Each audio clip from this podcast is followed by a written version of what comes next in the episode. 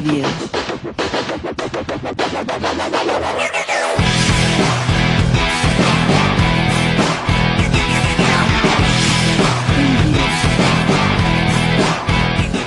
الرحیم من محمد جعفر نعناکار هستم. استاد دانشگاه و وکیل پایه دادگستری و مشاور حقوقی نظام سنفی رایانه کشور. چند سال تو حوزه مسائل حقوقی توی کسب و کارهای نو فعالیت و تقریبا الان ده سالی است که در حوزه حقوق فناوری اطلاعات و ارتباطات و در اینویشن پتنت نوآوری ها در کنار جامعه استارتاپی کشور در حال فعالیت عمده مشکلاتی رو که تو بحث‌های حقوقی و چالش‌هایی که اه، تو این سال مواجه شدی چه چیزایی بوده؟ مشکلات حقوقی در عرصه فعالیت شرکت های نوپا حالا شاید اسمشون بذاریم استارتاپ یا بعضی بگن نوآفرین کارآفرین. بیش از آن چیزی که نبود قانون باشه فقر فهم حقوقی است. یعنی افرادی که در این حوزه وارد میشن و شروع می‌کنن به فعالیت کردن در حوزه شناخت قوانین و حقوق خودشون معمولا با چالش های معرفتی به قول ما دوچارن. این اگر یک مقدار آگاهی رسانی بشه و در این خصوص دانش بیشتری کسب بکنن فکر نمی کنم چالش خیلی سختی در حوزه قانونگذاری داشته باشیم صحبت در خصوص مالکیت فکری است. چه در حوزه صنعتی و چه در حوزه ادبی. که خود این مالکیت های فکری ادبی و صنعتی شاخهای مختلفی داره. اینکه تعریفشون چیه؟ کجا باید ثبت کرد؟ اصلا ثبتش چه به درد می‌خوره؟ آیا همه چیز رو باید ثبت کرد یا بخشش رو برد در حوزه اسرار تجاری؟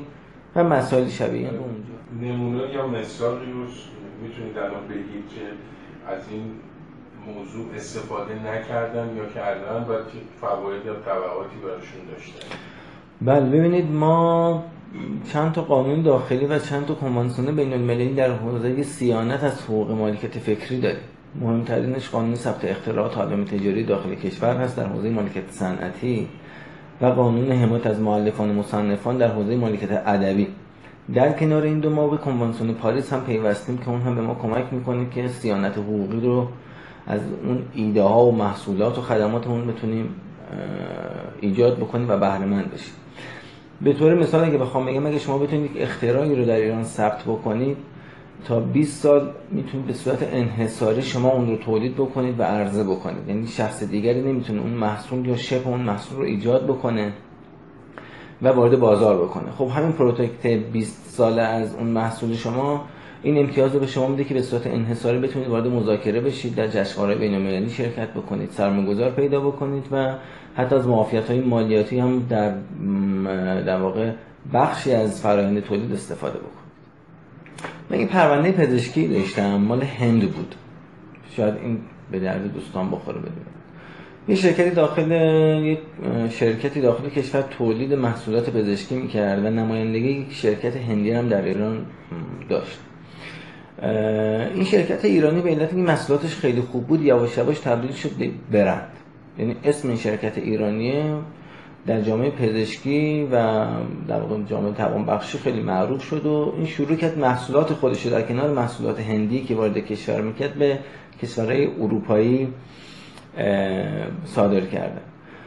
اقبال بین المللی حاصل شد محصولات ایرانی بیشتر خریداری شد. یواش یواش محصولات هندی به علت عدم کیفیت مناسب از چرخه روزگار داشت و این چرخه تجاری داشت کنار گذاشته می‌شد.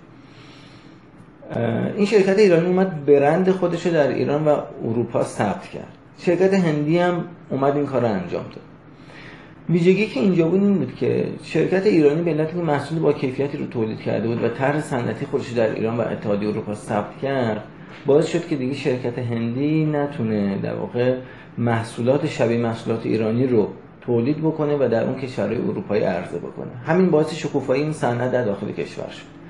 یعنی در واقع این شرکت ایرانی اول من یک ایده ای رو از شرکت خارجی گرفت اون بهبود داد بهترش کرد در کنارش محصولات بهتری رو ایجاد کرد تولید کرد.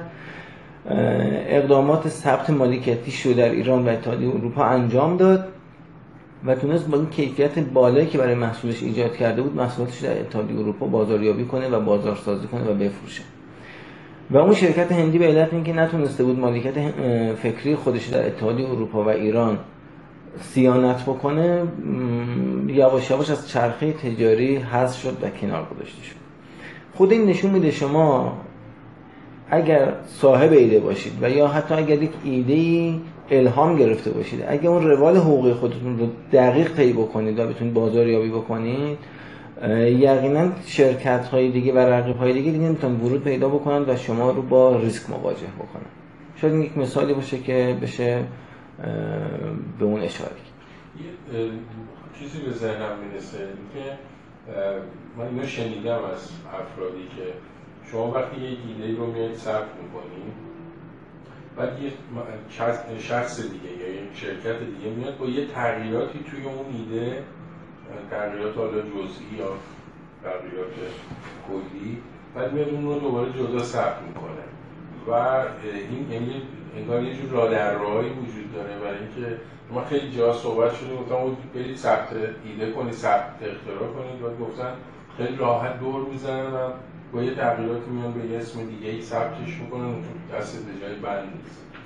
ببین ما یک عالم حقوق هم با توجه به این پیشرفت فناوری و نوآوری ها اونها یک سیر در واقع بلوغ رو طی کرده. الان ما چیزی در دنیا داریم به نام DRM digital rights management ببینید با توجه به اون کنوانسیون پاریس که من اول عرایزم گفتم که ما هم عضوش هستیم این گونه نیست که شما اگه یک برندی رو یک نشان تجاری رو ثبت کنید یا یک اختراعی ثبت بکنید یا یک طرح صنعتی رو ثبت بکنید یک کسی بیاد مشابه اون رو بتونه ثبت بکنه. علل قاعده اگر چیز اون چیز حالا می‌تونه محصول یا خدمات باشه انقدر مشابه باشه که محصول اصلی رو در مخاطره بندازه اداره ثبت شرکت اجازه ثبت نخواهد داد. حالا شما فرض بکنید کارشناس حواسش نبوده یا حجم پرونده زیاد بوده و ثبت شده.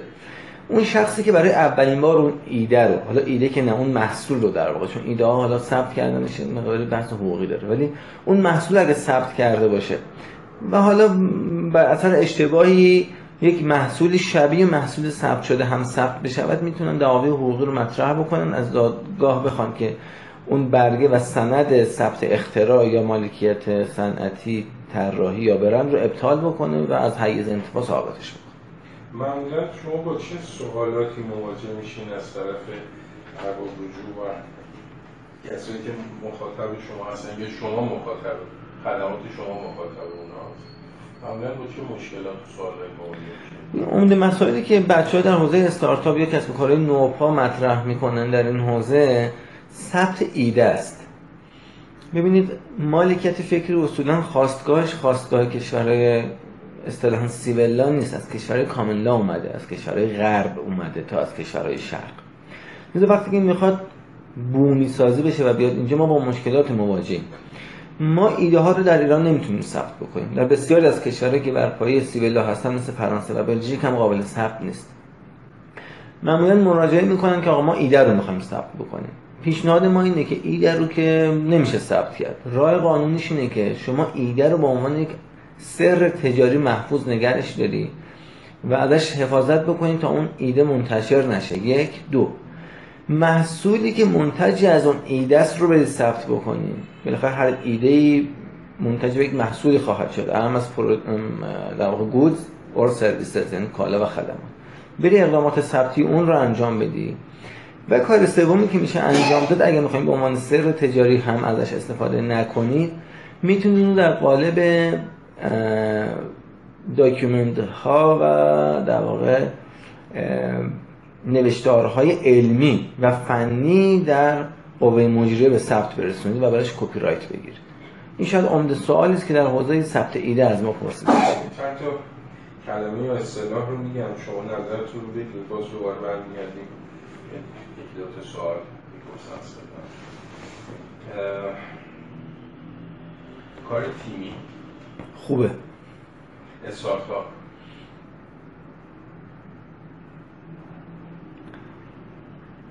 پیچیده سخت و مبهم. مشاور حقوقی.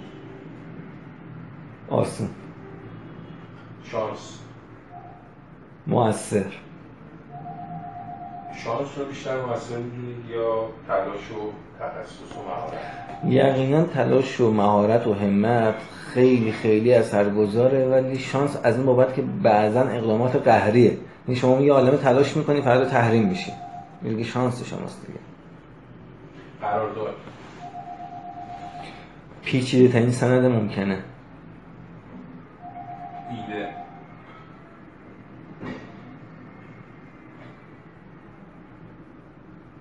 نمی‌دونم. سرمایه گذار پیدا کردنش خیلی سخت. آذری جهرامی دوستش دارم. مالکیت فکری. مهمه. کپی رایت ببینید کپی رایت یک بحثی من به شما بگم. الان دنیا مخصوصا باز غرب گفتم که کپی رایت یا registration trademark ها service mark ها patent ها از غرب اومده خب؟ الان یک مفهومی در غرب باز داره شکل می‌گیره به نام copyleft من فکر می‌کنم copyleft از کپی رایت خیلی مهمتره. copyleft شاید اگه یه تعریف خیلی کوتاه بخوایم ازش داشته باشیم اینه که شما هسته رو حفظ کن. به ما حقوقی ها محشا بهش بزن. حاشیه یا توسعهش رایگان یا آزاد. از این بابت اگه نگاه کنیم با کپی رایت به اون معنا خیلی موافق نیستم. بیشتر موافق copyleft مثل کاری که فیسبوک یا تلگرام انجام میده ببینید کپی بهش میگن حقوق انشقاقی از کپی رایت این تعریف حقوقشه. به شما اجازه میده اون محصول استفاده بکنید توسعهش هم بدی ولی هسته مرکزی شو دخل تصرف درش نکنید اسلامی اگه بخوام اسلامی اگه بخوام سوال یه توضیح بدم. قرآن کپی رایت داره. شما نمی‌تونید درش دخل تصرف بکنید کما که ما میگیم معجزه هم هست. انجام بدی گندش در میاد. ولی خب چند تا روش ما تفسیر داریم؟ هزار تا. تفسیر یعنی چی؟ یعنی توسعه دادن. فهم جدیدی ازش ایجاد کردن. قرائت جدید. این میشه کپی لفت هسته رو حفظ کن ولی توسعه بده. بیمه و مالیات. کمر استارتاپ رو شکونده. اشتباهات حقوقی. اشتباهات حقوقی؟ غیر قابل اجتنابه چالش های باید بهش پرداخت. یه سوالی رو بعضی از استارتاپ ها من باشون مصاحبه می‌کردم این بود که یعنی دغدغه بود. می‌گفتن که مشاور حقوقی هزینهش معمولا بالاست و ما توانش رو نداریم. وقتی که باشون بیشتر صحبت می‌کردی خب متوجه می‌شدی که می‌فهمن که چقدر مهمه ولی شاید قدری براشون اهمیت نداشته مثل یا هنوز جا نیفتاده. به عنوان یکی از ارکان و الزامات کار اکوسیستم استارتاپی بحث مشاوره حقوقی رو داشته باشن. و یه نکته جالبتر این که اکثرا می‌گفتن ما از دوستانمون مشورت می‌گیریم یه تحقیقی می‌کنیم و موقعی که به مشکل می‌خوریم هم این کار رو می‌کنیم. صحبتتون با این؟ ببینید اول اینکه مشاور حقوقی نه جادوگره نه معجزه داره. لذا اینکه به مشکل بخوریم بریم حالا مشاور حقوقی حلش بکنی تفکر اشتباهی. شما باید اقدامات تأمینی انجام بدی یعنی به مشکل بر نخوری. این استپ اول گام اول. خدمات حقوقی گرونه؟ بله در همه جای دنیا گرونه. خب چه باید کرد؟ ببینید ما با دو قشر در کسب و کار مواجهیم. یک قشر کسب و کارهای بلوغ یافته است که واحد حقوقی تشکیل میده بالاخره یه حقوقدان میاد اونجا حالا یا تمام وقت پاره وقت مشاور به صورت مشورتی خدمات ارائه می‌کنه. کسب و کارهای نوپا یا استارتاپ ها بله نمی‌تونن این کار انجام بدن. راهش چیه؟ راهش اقدامات جمعیه سنفیه ببینید الان ما در نظام سنفی رایانه کشور مشاور حقوقی میدیم. هزینه هم نمی‌گیره. احتمالا اتحادیه کسب و کارهای مجازی یک واحد حقوقی دارد. و احتمالا نباید پول بگیره. اصناف همین گونه. یعنی اگر این پویش جمعی این همگرایی نه واگرایی شکل بگیره سازمان های NPO و NGO یعنی نان پروفیت و نان گاورمنتی غیر انتفاعی و غیر دولتی موجودن هستن و الان هم دارن ارائه خدمت میدن. این هم نکته دوم. نکته سوم این که اون حقوقدانی که دغدغه منده کمک خواهد کرد. ببینید شما ممکنه برید پیش یک مشاور حقوقی که دغدغه نداره. این دغدغه کار شما رو نداره. دغدغش این نیست که به توسعه زیر های مملکت کمک بشه. مثلا میشه که همه این دغدغه رو داشته باشن. ولی ممکن اصلا هیته کارش چیز دیگری باشه. در امور خانواده کار می‌کنه مثلا. این دغدغه کسب و کار نداره. اگه شما اون مشاوران حقوقی رو پیدا بکنید که دغدغه مندن یقینا می‌تونه از خدمات خیلی بهتر با هزینه کمتر و با کیفیت بیشتر بهره مند بشید من توصیه همین این اگر پیدا کنید چجوری باید پیدا کنن معیارش چیه؟ ببینید خوشبختانه تو این ده سال اخیر ما رویدادهای متنوعی در داخل کشور در حوزه استارتاپ ها داریم. مرکز توانمندسازی داریم که داره به کسب و کارهای نوپا کمک می‌کنه. مراکز رشد در دانشگاه داریم. پارک های علمی داریم که زیل وزارت خونه ها در دانشگاه ها یا خارج از دانشگاه هم فعالیت می‌کنن. به اینجاها اگه مراجعه بکنید و درخواست کنید که یک مشورت حقوقی یا یک راهنمای حقوقی می‌خوان همکاران بسیار اونجا مشغول به فعالیت هستن کار می‌کنن و تا اونجا که من می‌دونم حتی به صورت رایگان وقت می‌ذارن و کمک خواهند کرد. مهمترین نکته اینه که شما از اون روالش و از اون منفذی که باید وارد بشید وارد بشید. بله اگه شما پشت کامپیوترتون بشینید و تو اینترنت بخواید سرچ بکنید دنبال یه وکیل احتمالا اون چیزی که بخواید نخواهید رسید. مثال عمدهش هم مثل دکتره. شما اگه دندونتون درد بکنه احتمالا نمیرید مطب سر کوچتون از فامیلتون از دو تا دوستتون سوال می‌کنید. بهترین دکتر رو که در رابطه مثلا با دندون داره فعالیت می‌کنه در اون جامعه که شما شناخت دارید پیدا می‌کنید و مراجعه می‌کنید به اون. در واقع حقوق هم همین گونه است. مسائل حقوقی در تمام دنیا اینطوریه جز مسائل زیرساختیه. یعنی اگه کسب و کار می‌خواد ایجاد بشه قبل از اینکه ایده مهم باشه و سرمایه گذار و اینوست و نمی‌دونم شتاب دهی و اینا اصلا باید بسار حقوقیش مهیاست. پس اونجا یکی کسی ایده فروش مشروبات الکلی به ذهنش برسه. بره چه می‌دونم سرمایه گذارم بیاره. ها همه کارم انجام بده شبکهش هم ایجاد بکنه. آیا قانون می‌ذاره همچین کاری بکنه؟ نه. پس زیر ساختای حقوقی خیلی مهمه. زیر ساختای حقوقی برای تبیین مفاهیمش و انتقالش رابطه face to face صورت به صورت خیلی مهمه. دلیلش که شما هی ممکنه بعد سوال ایجاد بشه. یعنی ما در مورد مالکیت فکری صحبت می‌کنیم. پس اون مالکیت فکری مقابل چیست؟ آیا مقابل مالکیت فیزیکی است یا نه؟ اینا ابهام و چالش دیگه. اینها رو زمانی طرف می‌تونه کامل متوجهش بشه که رو در رو صحبت بکنه لمس بکنه مطلب رو. شاید مثال ها رو ببینه و در یک دیالوگی بتونه اون ابهامات ذهنیش رو مرتفع بکنه. حقوق از اون جمله علومی است که تو کتاب به صرف کتاب و پرونده دانشش منتقل نمیشه.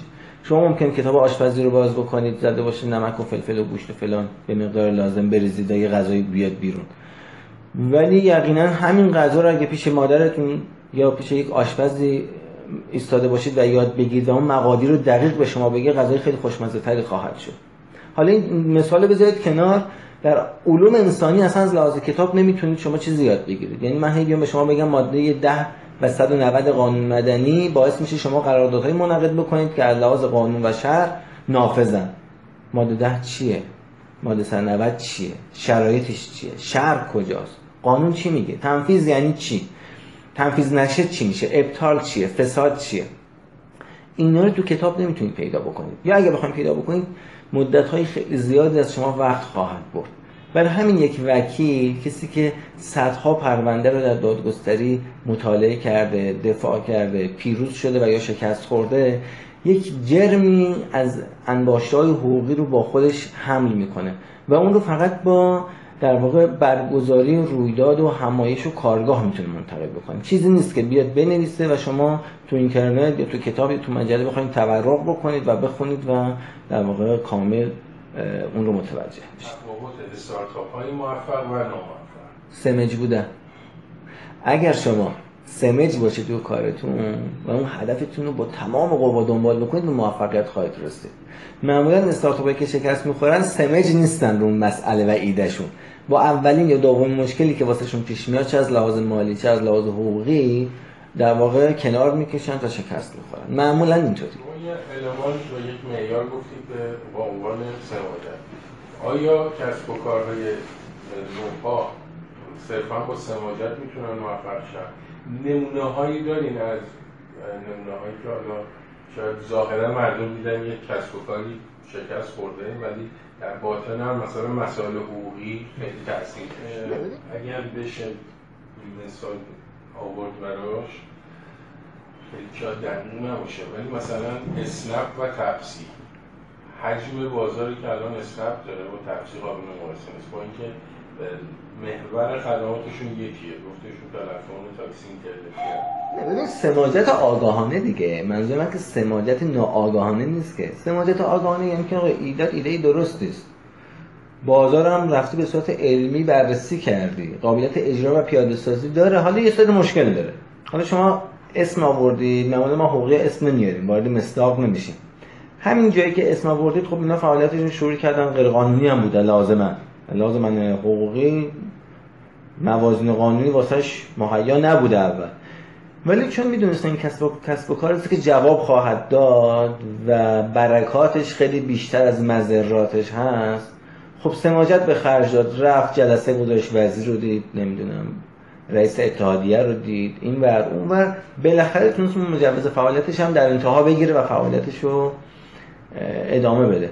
مثل اون سماجتی که من میگم سماجت آگاهانه است. یعنی ایمان راسخ به این کن ایده و اون مطلبی که رو پیگیری می‌کنه و دنبال می‌کنه که منتج به یک پروداکتی بشه و یک محصولی بشه اون چیز درست است اون وقت می‌تونه به نتیجه برسه.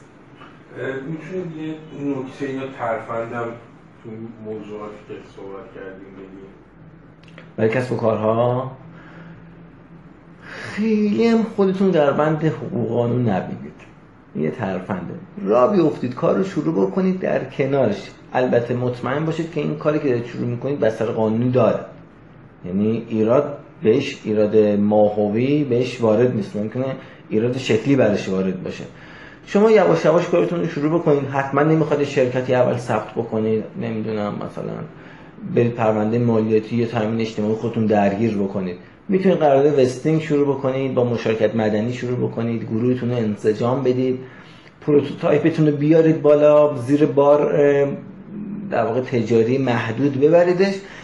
قدم به قدم که مطمئن میشید مسیر مسیر درسته است اقدامات حقوقی سفت رو هم انجام بدید. بعد برای کاور کردنش حتما باید شرکت ثبت کنید. بعضی شرکت رو ثبت کردید خب باید پرونده مالیاتی و بیمتون رو انجام بدید. ولی در همین روند می‌تونید از پتانسیل قانونی هم استفاده بکنید. ببینید آیا این ایده شما و این محصول شما مثلا بنیانهای دانشی دارد یا نه؟ اگه داره می‌تونید بید مجوز دانش بنیان بگیرید و معافیت مالیاتی بگیرید. یواش یواش ببینید آیا می‌تونید در پارک پارکای علم و فناوری فعالیت بکنید؟ اگر بله تقاضا می‌دید و وارد پارکای علم و فناوری میشید باز ممکن از یک سری مزایای حقوقی و قانونی استفاده بکنید. ولی اگه بخواید از ابتدا خیلی محکم همه چی حقوقی بدید جلو بگید من تا شرکت ثبت نکنم کار نمی‌کنم تا پروندهم ایجاد نکنم فلان نمی‌کنم معمولا کسب و کارتون انقدر کند خواهد رفت جلو که از اون life cycle ش پرت میشه بیرون و در واقع یه نوآوری یه اینویشن جدید جای اون ایده و محصول شما رو خواهد گرفت. پس شما در واقع از بازار عقب میمونید و این کار به سرانجام نخواهد رسید.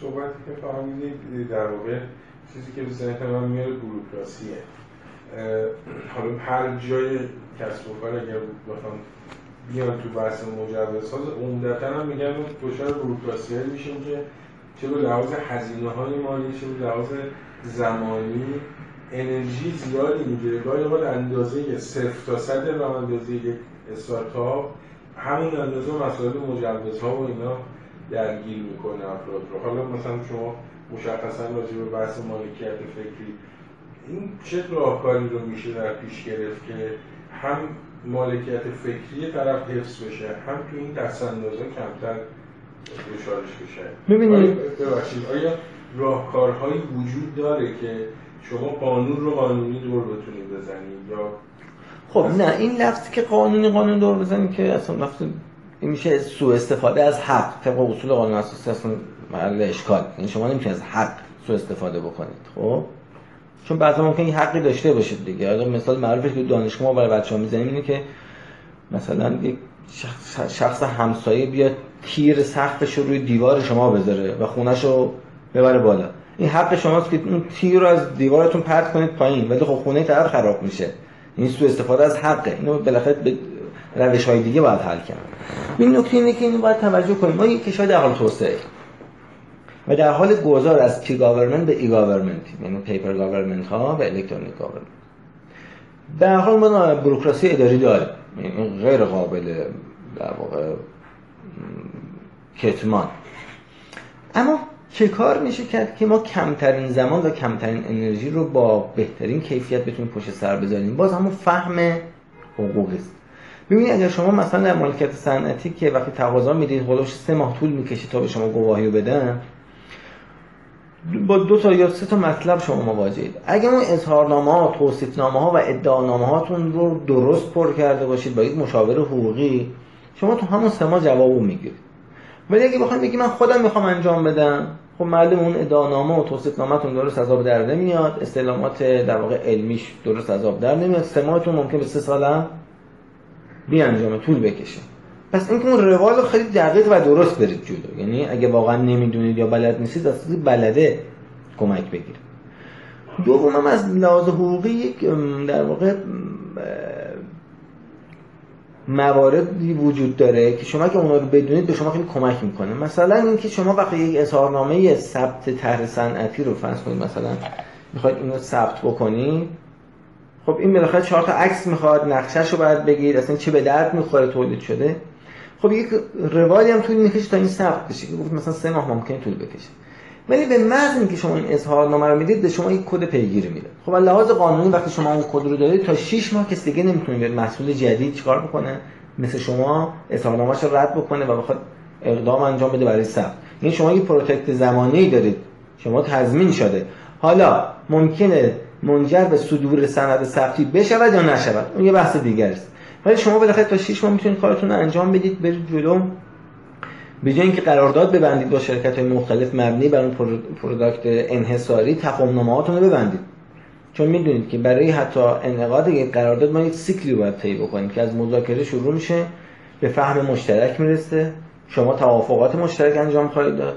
قرارداد منعقد می‌کنید. ممکن احتیاج به یک متمم داشته باشه یا الحاقیه. بعدش هم اختتام قرارداده یا فسخ میشه یا انفساخ یا تفاسخ تموم میشه میره پیکارش خب شما وقتی می‌خواین کاری شروع بکنید در حوزه مالکیت فکری ممکنه سه ماه طول بکشه تا به صدور سند برسید.